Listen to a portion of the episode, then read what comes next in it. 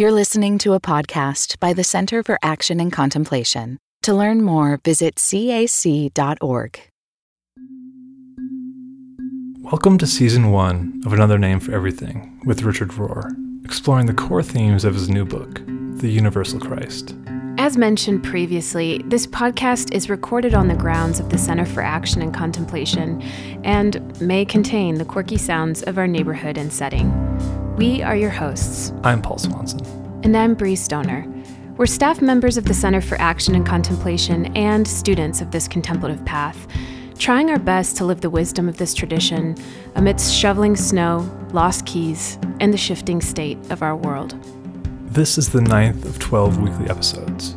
Today we'll be discussing Chapter 15 Two Witnesses to Jesus and Christ. This conversation takes us into the relationships that Mary Magdalene and Paul from two different entry points as two witnesses to Jesus and Christ. One more thing before we get started. Brie and I are having a blast being in conversation with Richard and we would love to hear what questions are arising for you as you listen to this podcast or read the book. So if you have a burning question related to the themes of the Universal Christ that just won't leave you alone, head over to cac.org slash podcast and follow the instructions there to submit your question. After this season is over, we'll sift through the submissions, pour a glass of something tasty, ask Richard your questions, and then share his responses with all of you.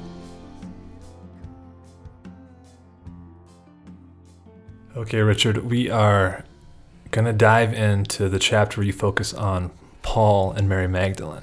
Mm. We're going to take some time to focus in on each one of them, but we okay. thought before we take those individual deep dives that give you an opportunity to give a sense of the gestalt of their relationships to Jesus and the Christ.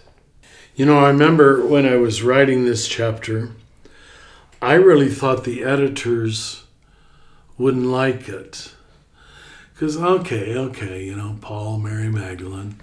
Uh, but one of them, I remember telling me, this really, for me, captures the two different perspectives. Yes. And I said, that's exactly what I hoped it would do. He says, we have to keep it in the book. So I wanted people to know that a certain amount of people will start with the Christ experience which, if the truth is told, is really everybody. If Christ is another name for everything, we actually start with the universal. We don't know it's Christ yet. So, to try to give a name to this reality, to, to, to try to give face to it, an interface, we're told about Jesus. So, a lot of us think Jesus is our starting place. And he practically is. You understand? And so it's it's uh, Paul and Mary Magdalene gave me just perfect examples right in the New Testament because as you know I say I believe Paul started with Christ but in a very specific encounter with the universal Christ and that led him to a love of Jesus. But really, he doesn't talk about Jesus that much. And you're shocked when you first hear that. He loves Christ, huh? This cosmic Christ that we talk about. Whereas Mary Magdalene probably represents how many today would come to the Christ. They first fall in love with Jesus in a personal, relational, intimate, giving and receiving way. And then, maybe without even knowing it, they universalize from the interface with Jesus to the interface with everything else. That's probably the more common way today. Well, maybe not. I don't know. Doesn't matter. But they're both true, and I think it's no accident that they're both pivotal figures in the New Testament. Even though, as you well know, Mary Magdalene was underplayed in most of history by putting on her a single image which isn't even her main or correct image at all. So we lost a lot of good timing with Mary. I was just about to ask you why you think we haven't paid more attention to Mary's unique role in in the Gospels. Well, let's be honest. I I, I think it's on one level, I'm not saying it's the only level, but the patriarchal diminishment of the feminine and of the, the woman's role and the woman's importance. All we could make her into was a sinner. And then, without any evidence, we made her into a prostitute. Uh, if that doesn't reveal the problem, I don't know what it's going to take. That, of course, I know there's many Marys in the New Testament, and the stories did get confused, so I can let them off the hook a little bit. But the only text that really could be used to possibly say she was a prostitute was she was exorcised of was it seven, Seven. demons? Mm-hmm. Seven. And of course, the worst sin is always sex. So we we said that was her sin. We just filled in the blank. filled in the blank. And by we, I mean men. That's true. Yeah. Yeah. It's true. Yeah. So it, it uh, and yet that we find evidence in the early church. I don't know if I say this in the book, but they go back to sacramentaries in the first five centuries. And on the feast of Mary Magdalene, the creed was sung. Now the creed was only sung, would still be the case, on the feast of the twelve apostles and Jesus.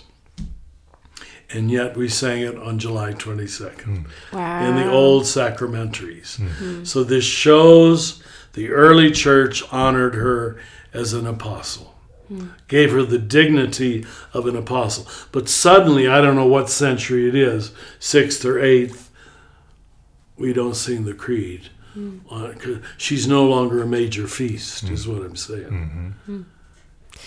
It's interesting because it seems like our, um, you know, diminishment, the, the ways in which we have diminished her role have coincided with the ways that we're missing the key story of her life and her example and how that points to the universal Christ.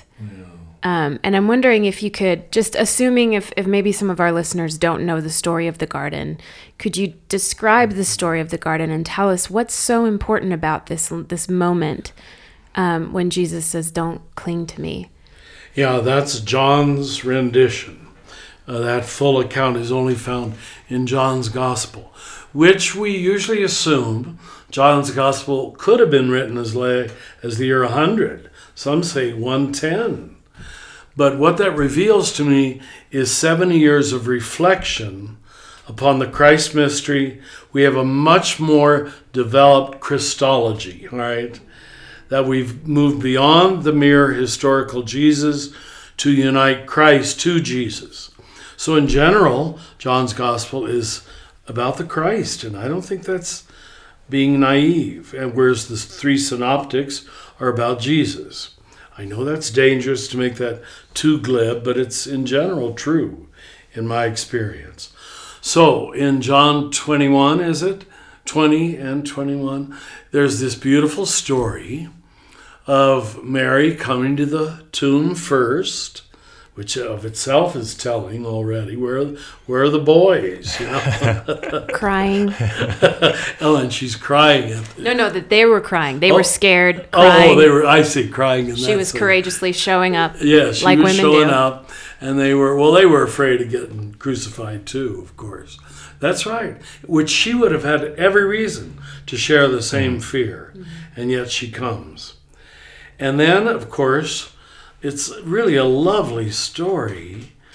She totally is confused or correct, however you want to see it.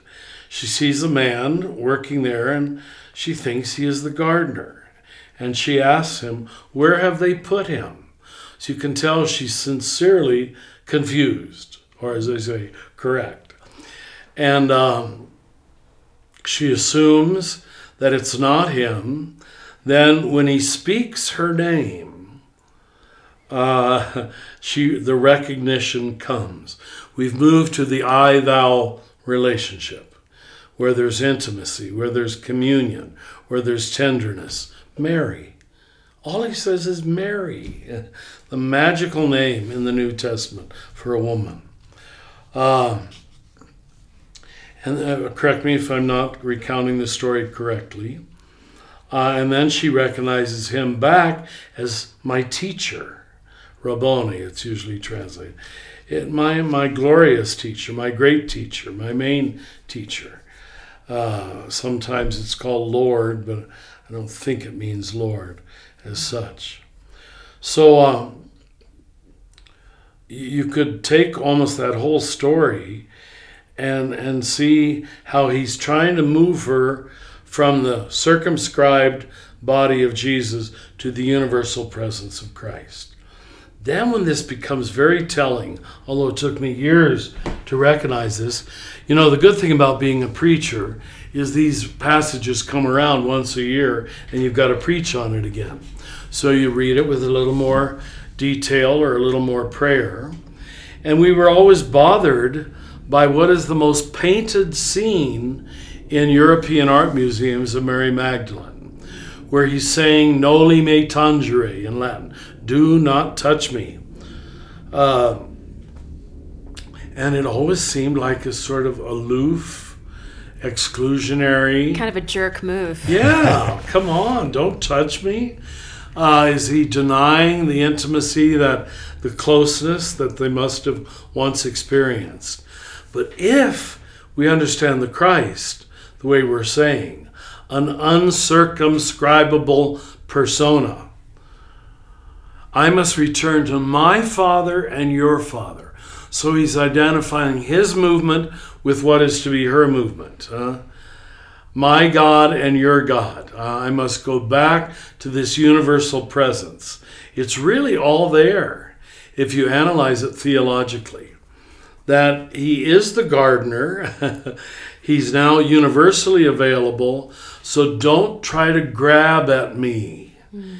in one localized presence. I'm no longer one localized presence. So he's trying to lead her, we would say, to a higher level, to a universal, ubiquitous presence of God. It works, it really works. Mm. So it, it's for me a marvelous theological locus. As they called it, uh, a place where you can uncover a whole bunch of truth. Hmm. Yeah, and you, you name so well how that relationship shifted yes. in that in that moment in that scene. What is the invitation for us today for us. to learn from that? What the relationship was, what Mary's relationship was with Jesus before, and then after "Do Not Cling," and kind of the understanding of that, the relationship with Christ is uh, a different exchange. Yeah, a different. What exchange. are we being invited to Good through word. that story? Wow what, what is it saying? It's certainly giving us permission and space and invitation to do the same thing, to move from our momentary Jesus uh, without giving up our uh, space and time Jesus, to knowing that the only way you and I experience Him is in a different way.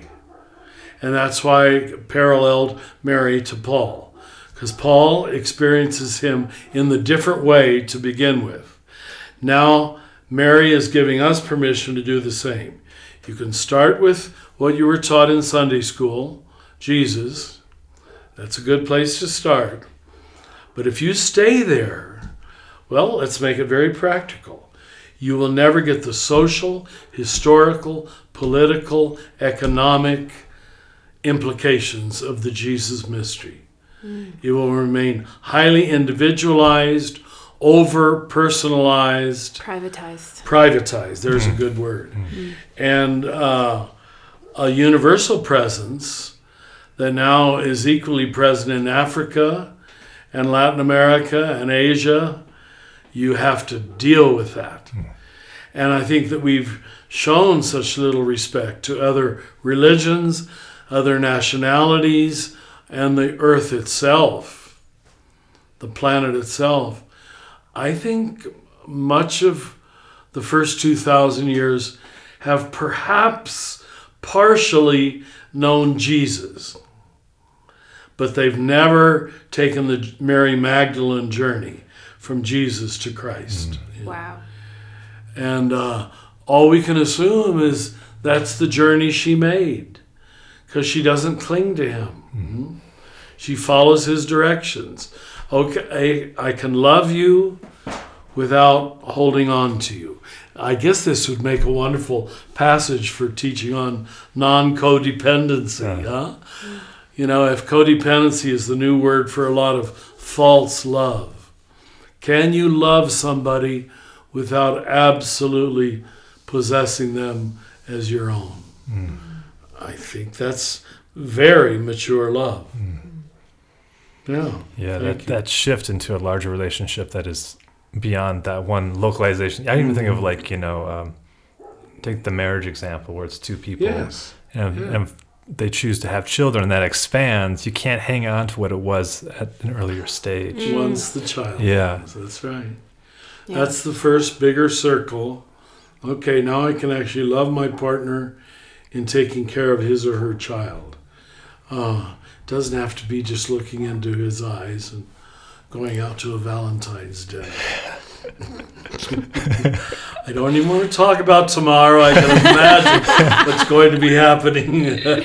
For our listeners, it's the day before Valentine's Day today that we're recording. So obviously, we're so excited about it. That's why I'm wearing red.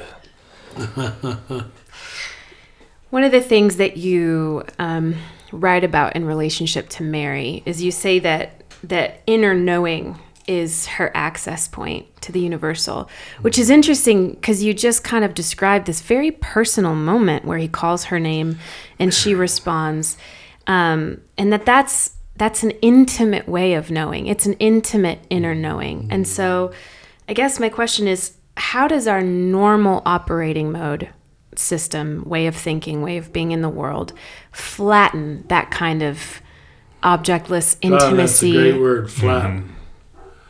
Yeah, our normal Western, rational, educated way of knowing is to maintain the subject object split, mm. if I can describe it that way. Now, in fact, I can see reasons for that. That keeps your personality out of it, your agenda out of it. You know things objectively as an object. The irony is, we have a world that thinks it knows things objectively. And look at our politics, it's anything but objective. So people who think they're objective and rational clearly are not, but they think they are, you know. Uh, so what what spiritual knowing is is knowing things not in an objectified way, keeping them separate from you, but subject to subject, which is allowing them to know you back, to speak their dignity back to you, to maintain their some degree of autonomy so I do not control them or possess them or think I can manipulate them. In fact, I wouldn't want to do that. I want to honor them in themselves, as themselves, for themselves, apart from whether they do anything for me whatsoever. Can you see in that the real meaning of lust? That's what lust is. Mm. It's not loving the person in herself, in himself, by himself. It's okay, she can make me feel good. He can make me feel good. That is not to love her. Mm. That's maintaining the subject object split. And the Me Too movement rightly calls that objectifying mm. the partner, huh? or allowing yourself to be objectified. When you allow yourself to be objectified and are content with that, you pay a big price for it because you lose your own dignity and you think you can relate to everybody else in the same way. We call it transactional way of relating, a functional way of relating, uh, a business like way of relating. So, in this beautiful encounter with Mary Magdalene, we see a totally personal, intimate, non clinging, but truly appreciative way of relating. She allows him his separate dignity, she, he allows the same in her. Is this not the relationship between the Father and the Son, if I can speak in a Trinitarian way? the pure relationship that is the Holy Spirit? I think so. And we're so indebted to Martin Buber's book, The I Thou Relationship. Mm-hmm. Mm-hmm. Just that distinction between I it and I thou. Most of us can get that. And it helps us see that most of our relationships are I it and probably have to be. You can't fall in love with the checkout girl at Smith's. You know, you, I hope you can be nice to her and you can show her respect, grant her dignity, but it can't be an intimate moment. Uh, so there are a degree, but that we're at least capable of intimate moments when they're called for, or allowed, or possible. That's what worries a lot of us. It appears that a lot of people, I mean, I've had men admit it, middle aged, late middle aged men on the men's retreats, and they usually say it with tears that I don't know if I've ever loved my wife. I've lusted my wife. you know, I used her as an object that could excite my body. Uh, so it was still all about me. When men come to that, and I'm sure women too, women can be lustful, I guess. uh, I, I don't know that we can start with love. We probably all start with lust. You know, what can his beautiful body, her beautiful body do for me? So I just want to bring it to the erotic sexual level so you know this isn't just theory. Mm-hmm. Lust is the I it relationship, love is the I thou relationship. Mm-hmm. And for most of us, like Mary Magdalene, how old was she at this point? We have no knowledge. But I think we can say she grew in her capacity for free love. Now I'm using free love in the different way than we use the term, where it's really free. Mm.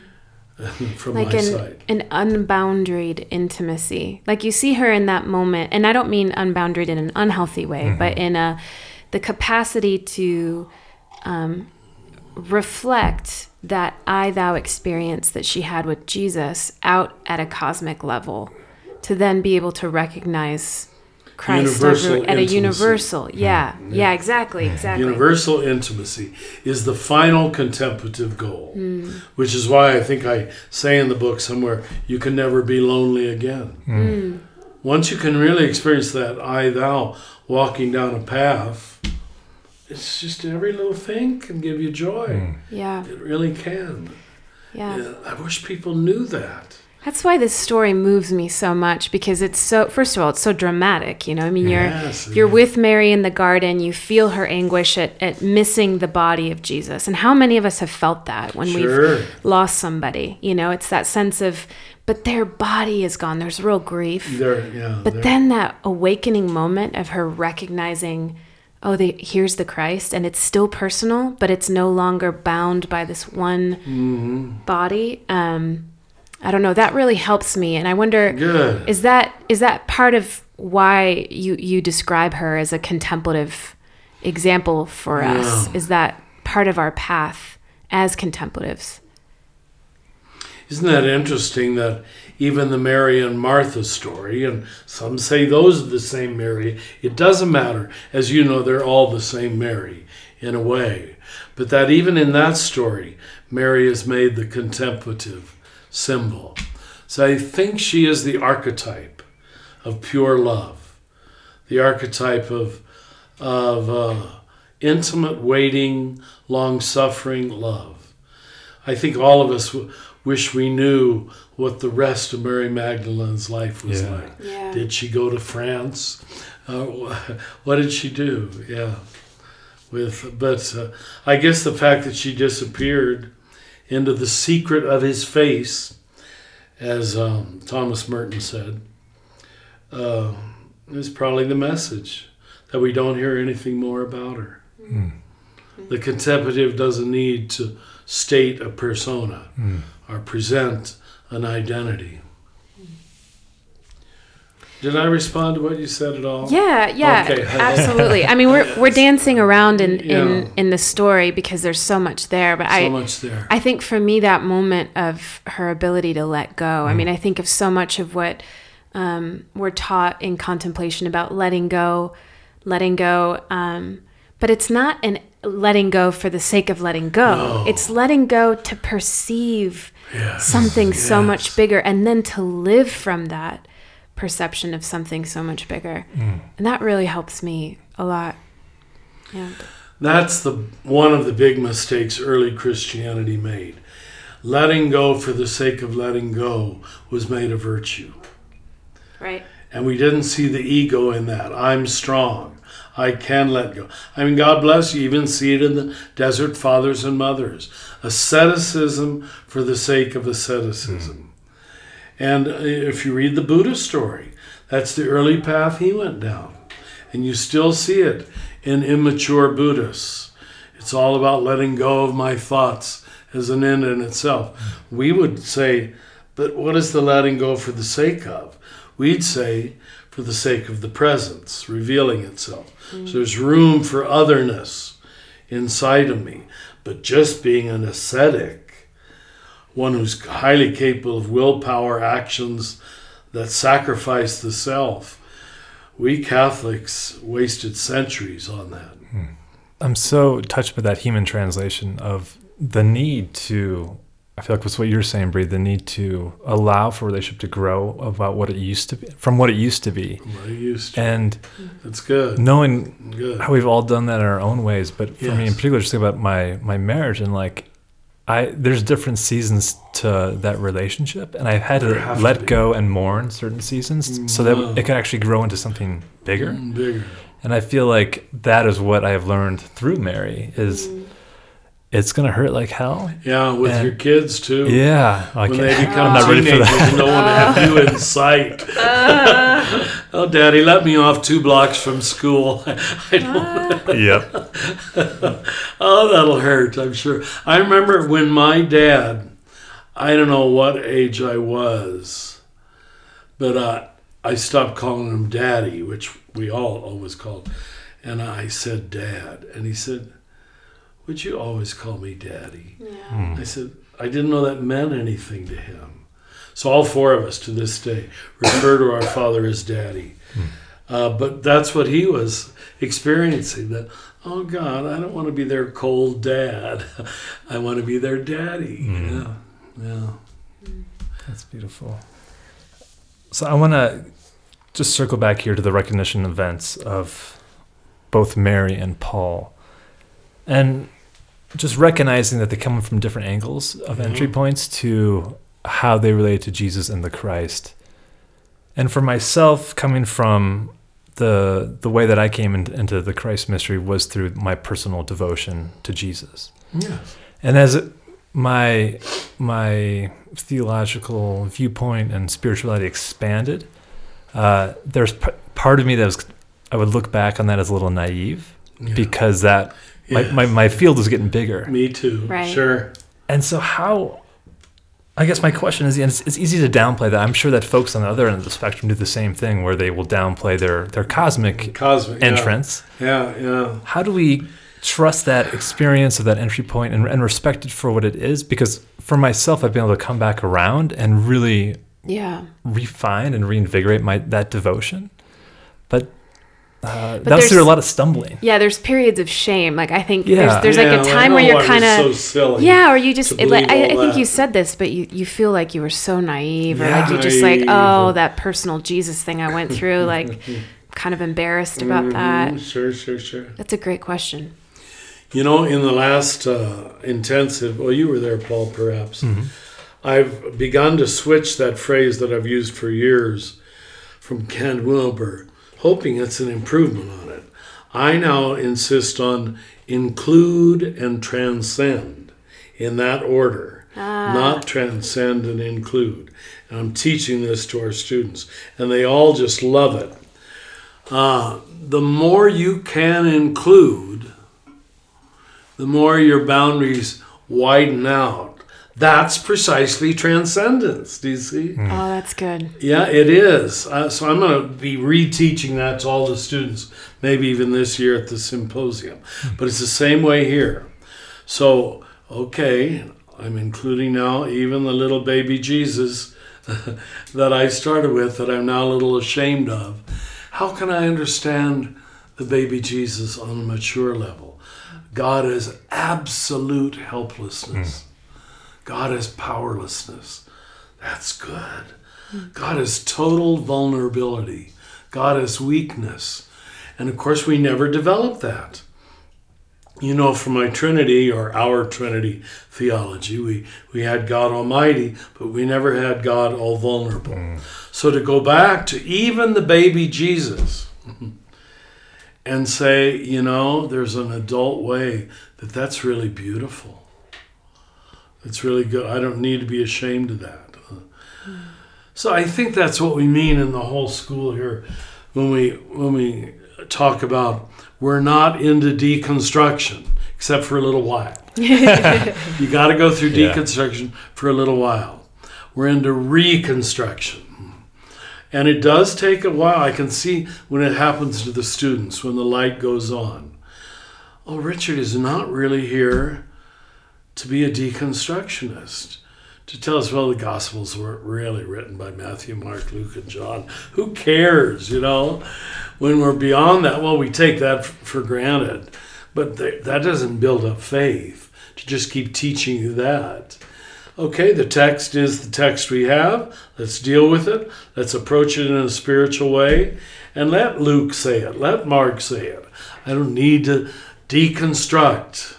I got a couple nasty letters um, in response to my uh, daily meditations a few weeks ago, where I appeared to be saying Jesus said. And this Protestant minister says, You need to go to the Jesus seminar. Jesus didn't say that, Mark said that. I said, Oh, I know that, you know, but there's no point in keep saying that. To preface, every time I say Jesus said, well, Jesus didn't really say it. John said, you've lost your whole spiritual impact. You've created the critical mind, you see, the defend, the well defended mind that now can only half believe the text because it's Mark's words, it's not Jesus' words. Uh, you probably didn't expect me to say all that, forgive me. But I want to make the point of what we're at it in history now is what I call reordering, reconstructing. You can't stay at the deconstruction disorder stage more than a few years. And we're seeing this tearing our country apart.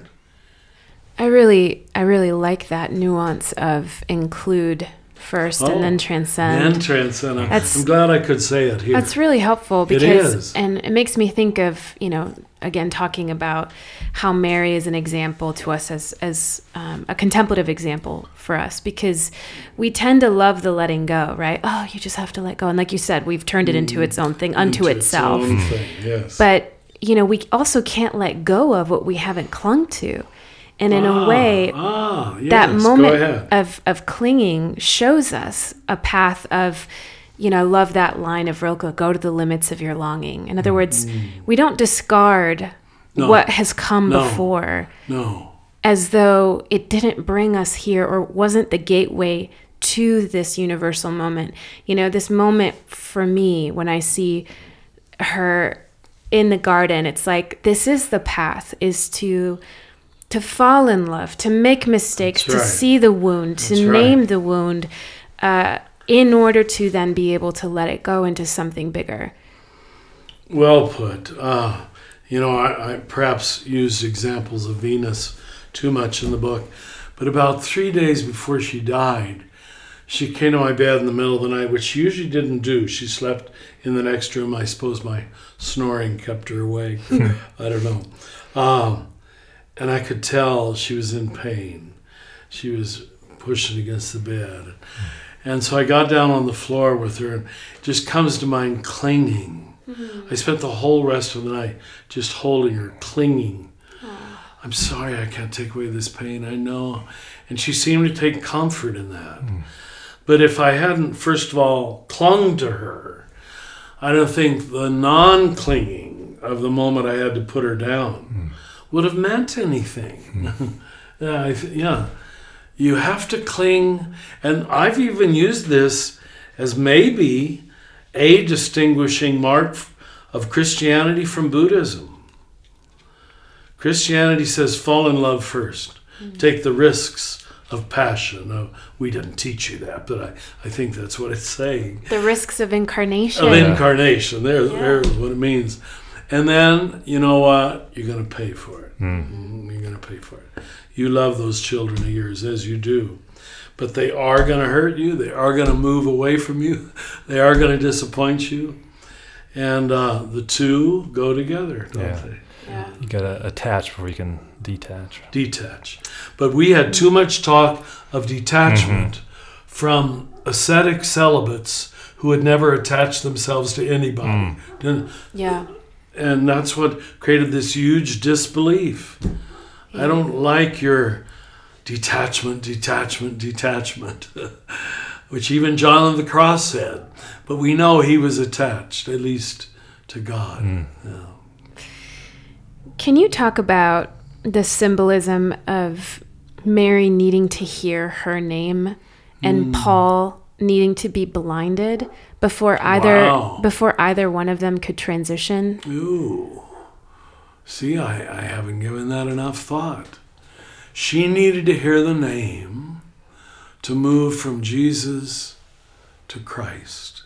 Because the one speaking it didn't apparently look like Jesus, it looked like the gardener. Now, okay. So her, her eyes had to be changed by a, an interface. And the interface energy was right. That allowed her to change her eyes and to see that it, it was still the gardener, but it was also Christ. Okay. Now, Paul, who thinks he understands religion perfectly, is a Pharisaical Jew, leading him to the justification of murder. He has to be blinded for however many days to know that he was blind, don't you think? Mm. Yeah. To That- find that inner knowing. to find the inner knowing. Yes, very good. That that the way you see, which has led you, a religious Jew, to kill other people. Mm-hmm. Do you realize how upside down this is? Now look how we don't know how long he was in Arabia. Is that just in Galatians where he says, "And I went to Arabia."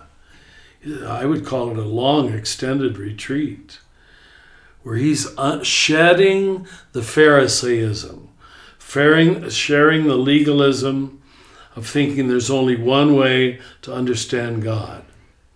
So that a righteous Jew would become what many call the founder of the church is, is really quite amazing. The only way he could do that and move his tribal understanding of Judaism to the Gentiles, to the pagans, mean, meant he had to redefine what seeing meant. Hmm. Yeah, that his seeing was incorrect. Hmm. I bet we're talking about months. Hmm. I mean, I don't know what Arabia exactly refers to, but it was certainly south of Palestine. So he must have made a major trip on a camel, or I don't know. Uh, it's very telling. That it, and and how many days before Ananias cures his blindness? I can't remember. Yeah, I'd have to go back to the text. But at least we know he's blind for a certain time. And in that period, ironically, he learns how to see. Hmm. Hmm. Hallelujah. Is that good symbolism or not? That's why I can't give up on the Bible. Hmm. If you go to the metaphorical meaning, it, it's always brilliant. Yeah. And uh, the fundamentalists were so afraid it was losing the meaning when in fact you're finding the universal meaning normally, normally. Mm. If you approach it with faith and love. I found that to be really just stunning, and I hadn't thought about it before. That they both had a liminal not seeing time. You mm. know, mm. Mary couldn't find the connecting point that she used to have in the personal. Paul couldn't see anymore. You know, I mean, that's just Yes, it's a profound picture of Yes. Of what we go through often through these transitions you know as we mm-hmm. move from the personal to the universal or mm-hmm.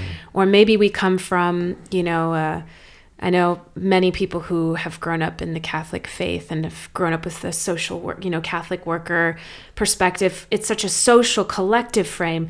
They have a hard time finding the personal. Yes. That It's that's very true of many liberal Catholics. yeah, They're afraid to say they love Jesus mm. right. or to pray to Jesus. So it's interesting. Right. Interesting that God takes us through these journeys of not seeing sometimes, and that that's part of the process that we can trust.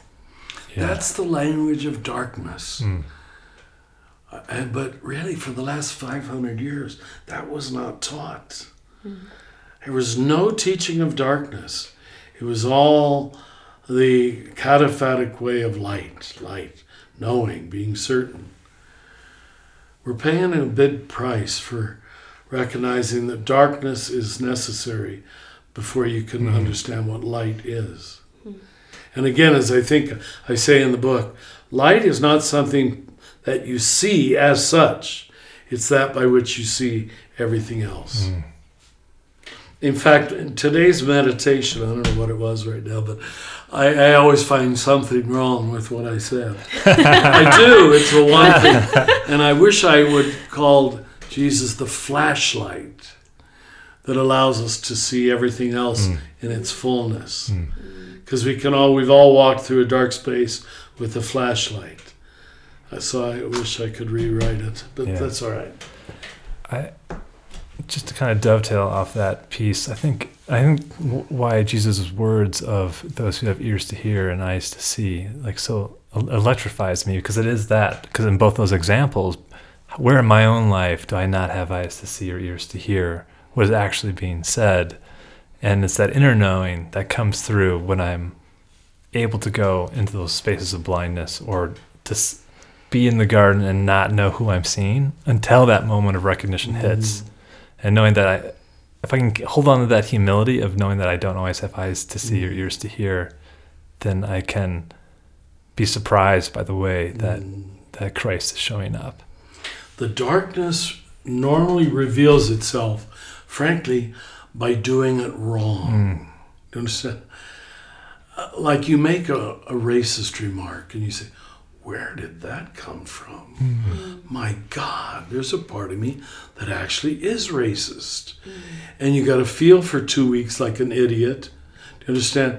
That's don't make the darkness too airy fairy, a kind of thing. It's almost coterminous with sin Yeah. in many cases.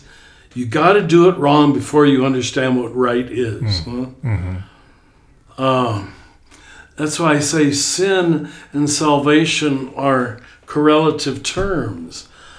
I know a lot of people would disagree with me on this, but I'm not sure you don't have to sin. Yeah. I think it's part of the deal. Mm-hmm. I really do. Mm-hmm. Mm-hmm. I think sin is part of the deal. And that's Paul's notion of sin, if I can write about it soon, I hope, to th- this tragic, ridiculous absurdity that we're all caught up in. That we aren't right, we're wrong constantly. Yeah. And it's that being wrong constantly that God uses to turn us around. Oh, that's good. That's so good. Why didn't someone tell me that when I was young, though?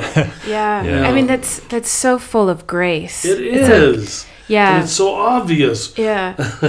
Wow, and forgive me. me. I feel like I keep bringing up Teilhard. I'm like I'm showing my hand here at how obsessed I am with his work, but he talks about sin in a similar way like you just Does he? did. He says he says, you know, if you think about all of us in this journey of evolution, the statistical ch- chance of trial and error, of making mistakes. And he talks about evolution as kind of groping around in the dark, testing out different possibilities.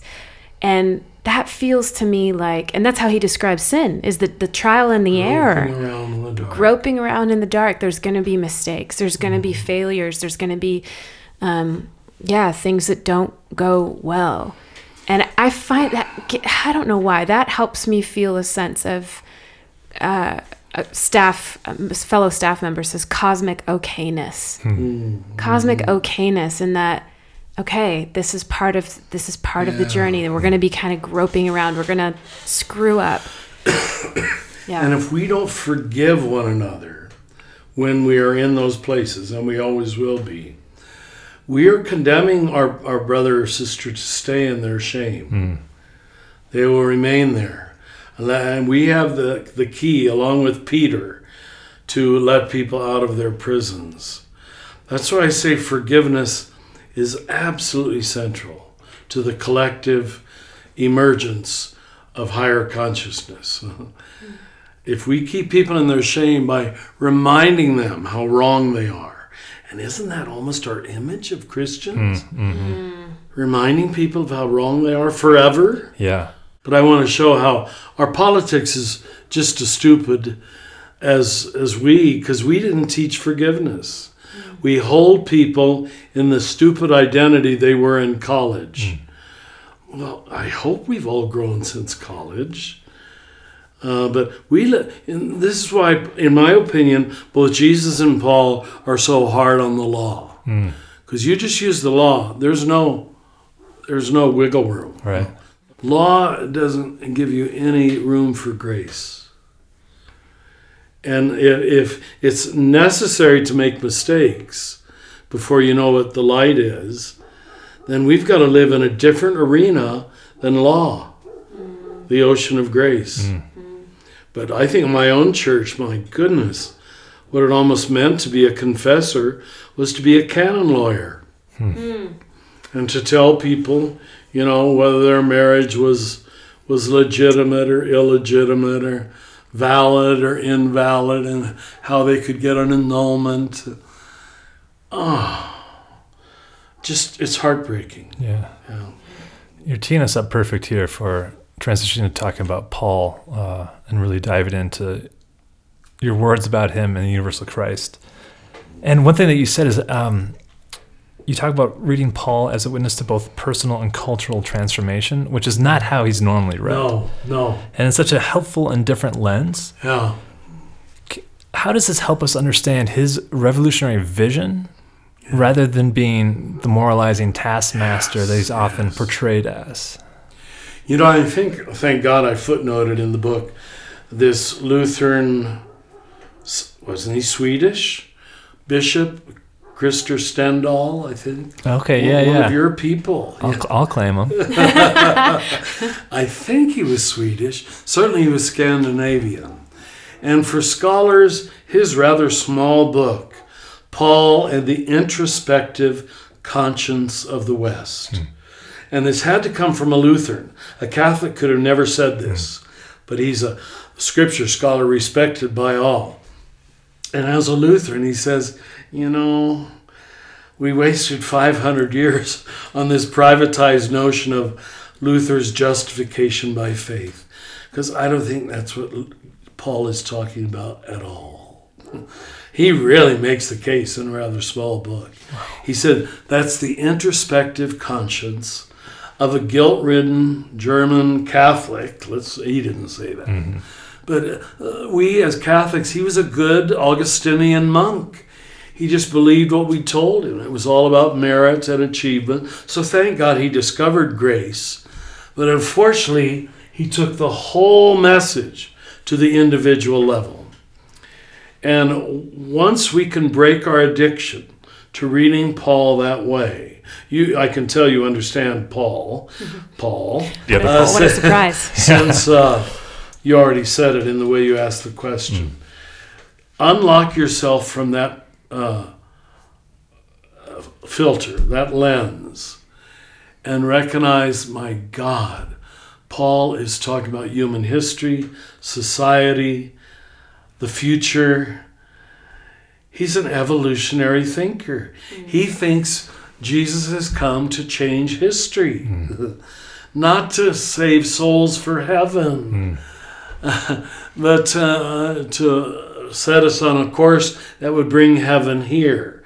So even think of the way we talk going to heaven, going to heaven as an individual soul. Even there, we separated soul from body. Uh, going to heaven meant you had to leave earth. So, what does that leave unsacred and bad? Earth. You know? I mean, just read Hal Lindsey's horrible books called The Late Great Planet Earth. I'm sure you never read them. Well, now that you've sold us on them, Yeah. can't, can't wait to pick that up. Instead of ending with the wedding banquet, Mm. we end with devastation. That's about as contrary to the gospel as I can imagine. And there's a whole generation of American and American trained Christians worldwide who are praying that Armageddon comes quickly. and thank God we've moved the capital to Jerusalem because that's one of the signs of the great war that we're hopefully encouraging to happen because that will bring about the great war and we Christians can be raptured into heaven. It, it really, God must just cry. You know, you've heard me say in many contexts if you want to tell a lie and get away with it, tell a really big lie. Well, the really big lie that American Christianity has exported to much of the world is that this is all heading toward apocalypse now, mm? toward a giant devastation in which only a few will be saved. All the animals will burn in the fire, the planet itself will be destroyed by fire. No wonder so many Americans have mental illness. I mean that. Mm-hmm. I'm not trying to be clever. They said the, the rate of suicides among military and policemen is now at an all time high because every day they have to see the seamy, incoherent side of life. And after a while, they just can't take it and they go home and shoot themselves. Mm. Mm. Because if, if the whole thing is going to hell in a handbag, which is what Hal Lindsey seems to have told us, where this guy got all this authority. But you know, his books were bestsellers Yeah. for 15 years, 20 years. Whole generations grew up on this garbage. Uh, and of course, I always bring my Teilhard, which is Bonaventure, 13th century. I challenge you, read Bonaventure. No Yeah. mention of hell, no mention of punishment. It's just cosmic optimism. Mm-hmm. Yeah. We've got good teachers, and they're the perennial tradition. Hmm. But that is, I mean, again, to make a connection, that the part of the world that had totally justified human slavery Yeah. and exactly. created a religion that justified human slavery by the Bible, Yeah. that we would take it even seriously. I'm not talking about individuals, mm-hmm. because I met holy people much holier than I from Alabama and Mississippi. But the collective notion is is hardly Christianity at all. Mm-hmm. It's almost anti-Christianity. Once you can justify the torture and enslavement of other human beings, you're no longer in the Jesus arena. Mm. And yet, this is the very group that is the most righteous about how right they are mm. and how saved they are. Mm-hmm. Scary, really. I think that's why Paul's vision is so helpful, kind of pointing towards the corporate, right? Because if it's Yes. individualized, Keep going back to that. Thank you. then then it's um, that person's evil, that person's racist. Instead of like Yes. we have this whole system that's set up from from uh, racist. you and I have profited from racism. yeah, Yes. yeah. And Paul's the way I'm reading you through this book is you're pointing to Paul's saying saying It's that at this corporate corporate thing. level, Yeah. and that we can get sidetracked by focusing on the individual. Trying to go to heaven. Yeah. Oh. Pray that I can. I know it's only several paragraphs Yeah. in the book, but this deserves a whole monograph so people have no doubt what Paul is saying, or at least what I think Paul is saying. Mm-hmm. Because if we don't move this whole Christian religion to the natural basis and to a corporate level, I really don't see what good it is. Mm-hmm. I don't see uh, how it's the hope of the world mm-hmm. at all. It's going to justify further enslavement. Yeah. I mean, look at the amount of Americans that are all for racism right now. And most of them appear to be Christians. They've found the appropriate scriptures that justify this narrowness. I think that's why I I'm so moved by this work of yours, Richard, is is that it gives us the basis not just for a positive um, uh, view, worldview, right? That a cosmic sense of belonging, but it also points to what's getting in the way of the cosmic belonging. And so it's both uh, a return to a deep interconnected identity here on this planet as a Christ soaked world, Well put. but it's also pointing to here are the corporate evils, these systemic sins that are getting in the way of seeing the Christ soaked world And or living the Christ soaked Ditto world. your point. I would go even further and say it's primarily the corporate sins. Mm. Yeah, yeah.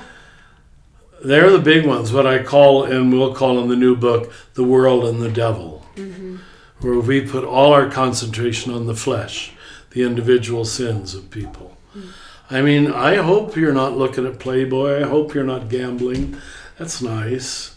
But just you being pure and you being holier than thou, it's not going to s- s- save the world. Mm-hmm. Mm-hmm. But when you question the whole world of pornography mm-hmm. and the subject object split that's there, Or dare tackle capitalism. Right. yeah, or da- capitalism being Right. the really big one, that at least for Americans is unquestionable. It's the God that is too big to fail. I mean, we've we've made the word socialism an evil word. All you have to do is pull it out. Socialism.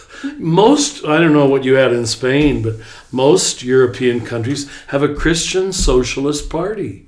Christian Socialist Party. They don't have any trouble putting the two together. But America, no, sir. Never the twain shall meet. I've told you the story. My first week in the novitiate, when I was 19, I'm sitting there in my little brown robe, so happy to be a Franciscan. And my novice master, one of the, one of the first days of the week, when he's, he says, Well, boys, you have now become communists. well, this is 1961. I mean, commun. We didn't know what to do with that. You know, we grew up communism. He says, "You do know you, we now own everything in common, right? And we give away all excess to the poor, right? You own nothing if you're going to take these vows." He really played it out, hmm? and I never forgot that. I'm a communist. But ours was voluntary poverty mm-hmm. as opposed to involuntary poverty, which I know makes a big difference. But even the, the, the Franciscans had the courage at that point to call, to call us communists. Hallelujah. Mm. Mm. Mm-hmm. We had a freedom to recognize hey, there's something real good here about sharing all things in common. Okay. And you, you keep this thread going in the Universal Christ. I want to read a couple quotes here before a question.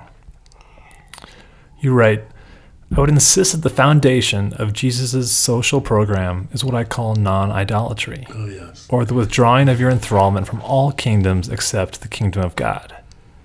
So, non attachment is the freedom from full or final loyalties to man made domination systems. So, when I read that, I see myself wanting to participate in that freedom of the kingdom of God as you've portrayed it here. And then to name these virtues of non idolatry as a practice for prophetic right seeing of systems, or maybe what we're calling corporate sin. And then non attachment as personal creative agency and service to the world or the Christ soaked world. Am I catching onto the vision that you're naming that comes from the, the other Paul? The other Paul. the other Paul, good. I'm glad you put yourself in his club. You deserve to.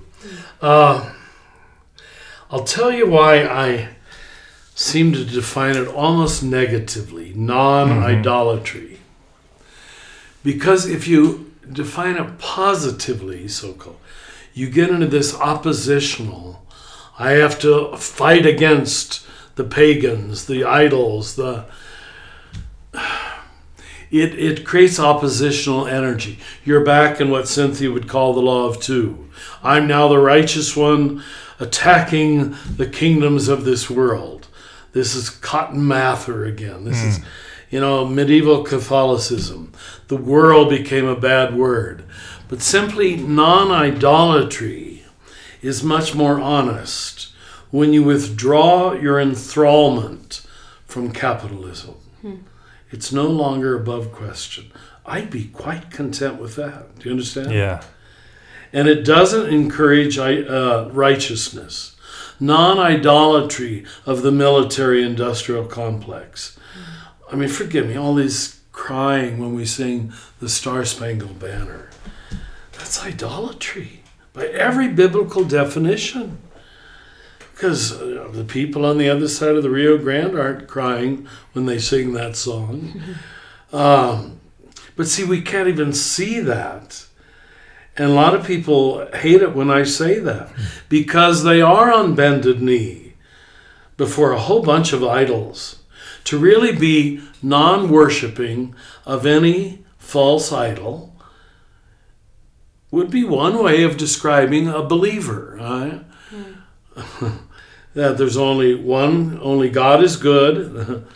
And when Jesus even says this of himself, why do you call me good? Stop this good stuff. God alone is good. There's one absolute which makes everything, everything, everything else relative. Mm.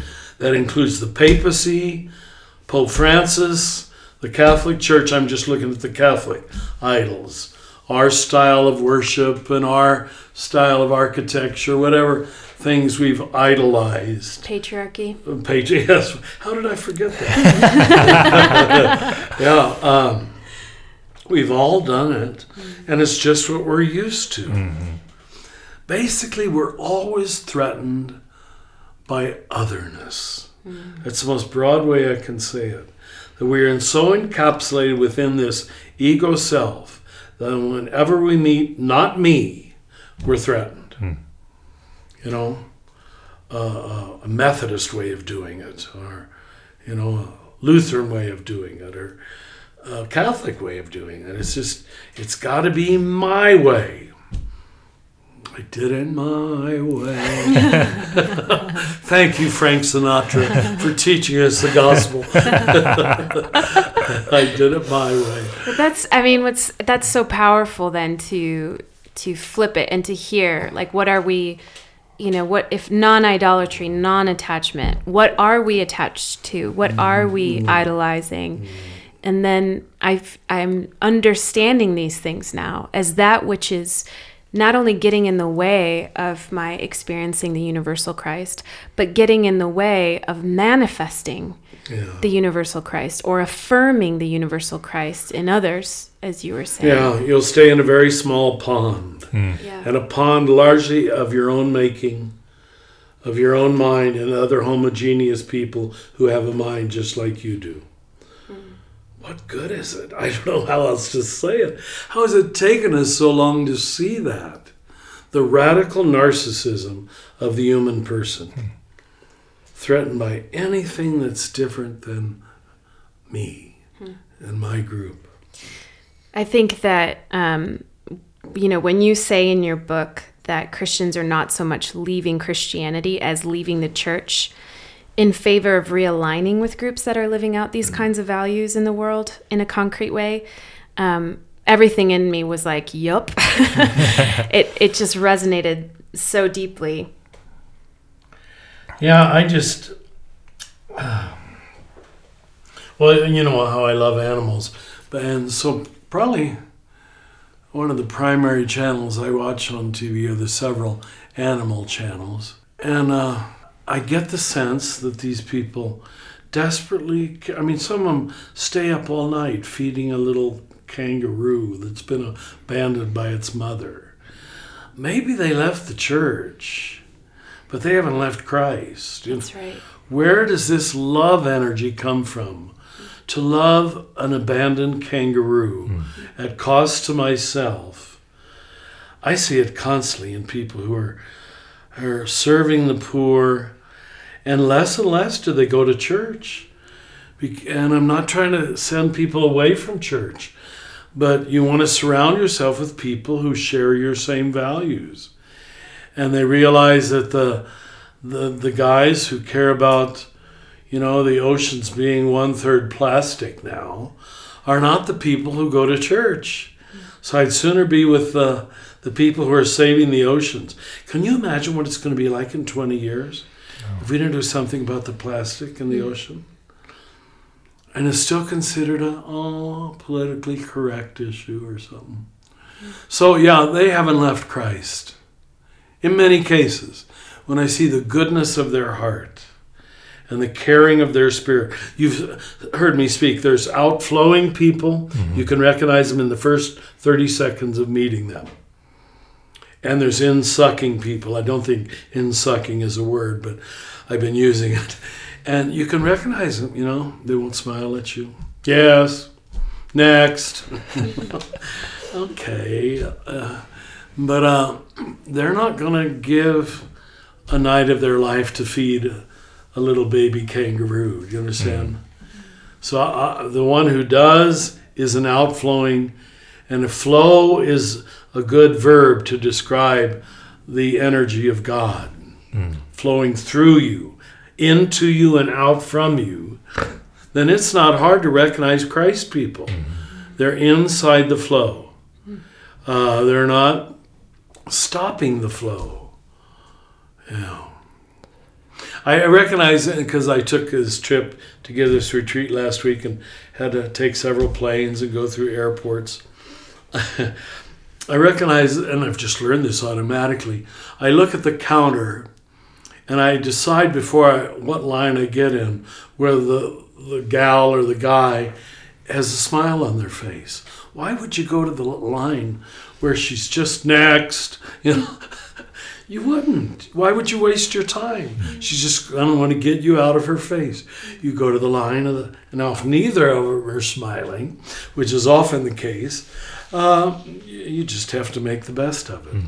But all I'm saying is the recognition of Christ energy is second nature to you. Mm. This does not take a theology course, right? Well, and I just love that you present uh, God and Christ is not being threatened by needing to have the label. Mm-hmm. you know, it's like we don't need this I label. I can't waste time on that anymore. Yeah, we don't need the Christian label in order we to see Christ people mm-hmm. in the mm-hmm. world, and they don't need the label in order to be Christ people in the world. That's that's powerful cosmic vision. It really is. And, and people say, "Well, are you throwing out the church?" No, I'm really not. I still think there need to be some trainers to keep shooting it out there into the universe. You understand? And some of these people are coming back to the training camp in the second half of life mm. to find spiritual vocabulary for what they've experienced working or what they needed to have to keep working to deplasticize the oceans mm. or whatever it is they're doing. It also feels like your the invitation is to remove the period at the end of the definition of what church is and yeah. expand it and say Thank there's you. church there, there's church Thank there, yeah. even though it's not within the building itself, mm. which is a lot more life giving to be able to, to recognize church in quotes um, outside of how it's been traditionally kind of manifested in, in yeah. the American West, and also knowing that that seems to be Paul's vision. He's not necessarily really trying to set up buildings, but Christ people with a different consciousness an than mass consciousness. consciousness. Yes, that's right. Mm. Yeah, I, I think it's fair to say, if someone is hearing this conversation we're having now with an even open mind, they can they can see how true it is that you you don't have to be educated in Scripture to recognize love people and dead people. Mm. And you know, the wonderful scripture that Jesus gave us is don't believe those who say, lo here, lo there. I don't know if it's translated that way in your Bibles, but uh, as it, he's almost telling us, don't try to localize this truth. He's talking about the kingdom of God in any one place it's not limited to place. It's a relationship flow between, and you can't capture the between. How you're relating uh, to the people in Central America, to the people who are undoing our democracy, that's the mystery. And you can never say she has it, he has it. He's allowing it He's allowing the flow to flow through him mm. to build bridges. But what's half of our country obsessed with? Forgive me. Building a wall, I mean, you want to talk about a metaphor for non gospel that Christians would not recognize the delusion of building a wall. And even the arrogance in the original statement, and then have other people pay for it. It's like the completely self centered personality. I want to protect myself, but at your cost. Mm. Would you pay to protect me so I can have my world? That that Christians don't see the you know pathological narcissism in that is heartbreaking. It's heartbreaking. Mm-hmm. Mm-hmm. I wonder if we were to to say instead of I'm a Christian, I'm a christener, you know? No, that's nice. Am I someone who That's is nice. christening others or Christening christening, the reality. world? Christening Just baptizing everything with the mystery. Yeah. Well, it's like I say in, in today's meditation, I think. Uh, my definition of a Christian, I think it's in the book, is one who sees Christ everywhere else. Yep. Yep. I challenge you to misuse that quote. It's just, oh, but I don't know, I can do it, but you can't use that for ill purposes. Do you understand? Mm. Mm. You can't use that to exclude, to condemn, to hate. Um, maybe that's why it took us this long to see it. Mm. I don't want to see Christ in everybody else. It brings us back to Paul and Mary Magdalene both with that recognition moment, right? Of seeing. Of, mm-hmm. Mm-hmm. Yes, perfectly said. yeah. Mm-hmm. Both of them. Until seeing becomes recognizing. I think I say that in the Just This book. Uh, you don't have seeing. It's just visual, you know, light entering your retina. But until it becomes a new gestalt, and oh my God, what is this I'm seeing? What is this saying about the nature of reality? That's recognizing. And I suspect that's what we originally meant by the word belief. To believe was to go beyond the seeing to the full recognizing of what it signifies, or what it says, or where it's leading me. Yeah. Hmm.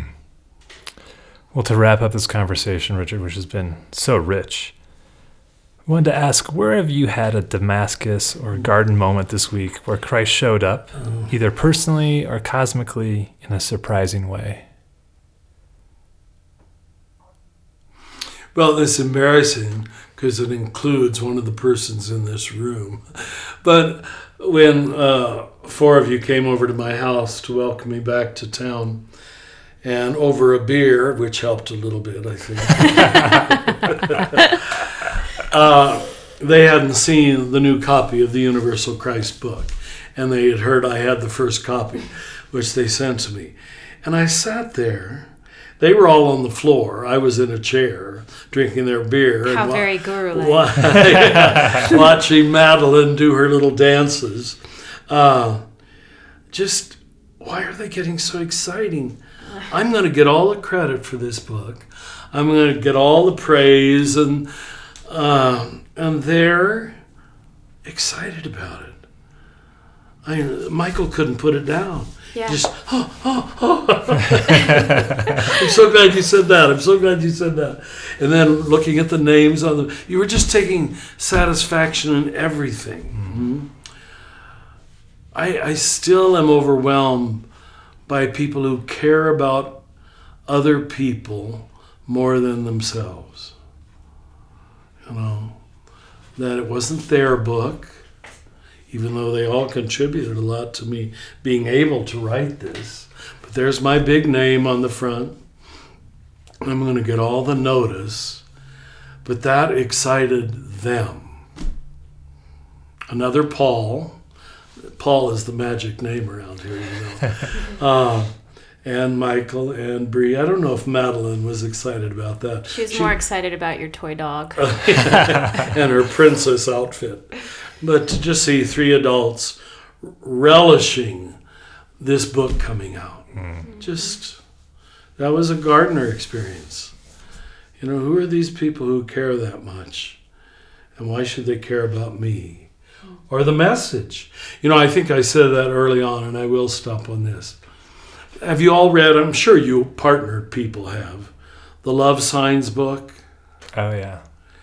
You, I'm not going to ask you to reveal what your love sign is, but it's uh, let me getting a gift, uh, The love quality languages. time, Yeah. Mm-hmm. Touch is one. touch. Um, Is it compliments or Yeah, maybe. words of affirmation? Word affirmation. words of affirmation. What are the one we're missing? The fifth love sign. Money. Money. No, I'm- yeah. A gift. kidding. No, Yeah. no, it's a gift. yeah. We'll think of it before we leave. Yeah. But I realize, and I think this is true. I mean, who doesn't want to be loved? I enjoy being loved. But I am more excited about people who love my message. I really am. People, uh, you know, you're some wonderful examples of it. Those are the people that I have no trouble giving my heart to. I mean, you've been loving my message for how many years now, Paul? Eleven. Yeah. Yeah, yeah. He used to transcribe it in days, just a little back room. We were nobody. Well, we're still nobody. Uh, yeah, and you came to the school, Brie, without even knowing me face to face at all, because you cared about the message. That would be my love sign. And I don't need for them to say they love me. It's nice. I don't need it. Hmm. It's just that's all I need to know that you're trusting what I know is the good news. Hmm. and we're lucky to have a circle of those people on staff. And, Yeah. yeah. So that's a long answer to your short question. M- my Damascus gardener moments are when I see people in love with what I'm in love with, knowing it is no advantage to them hmm. per se. Yeah. Thank you, Richard, and we do love your message, and we we do love you too. You've shown that. That's true. Thank you. Thank you. The beautiful music you're listening to is provided by Birdtalker. Another name for everything with Richard Rohr is produced by the Center for Action and Contemplation, thanks to the generosity of our donors. If you're enjoying this podcast, consider rating it or sharing it with a friend to help create a bigger and more inclusive community. To learn more about Father Richard and to receive his free daily meditations in your electronic mailbox, visit cac.org. If you want to learn about these ideas in more depth, check out the Universal Christ Resource Collection at universalchrist.org. From the high desert of New Mexico, we wish you peace and every good.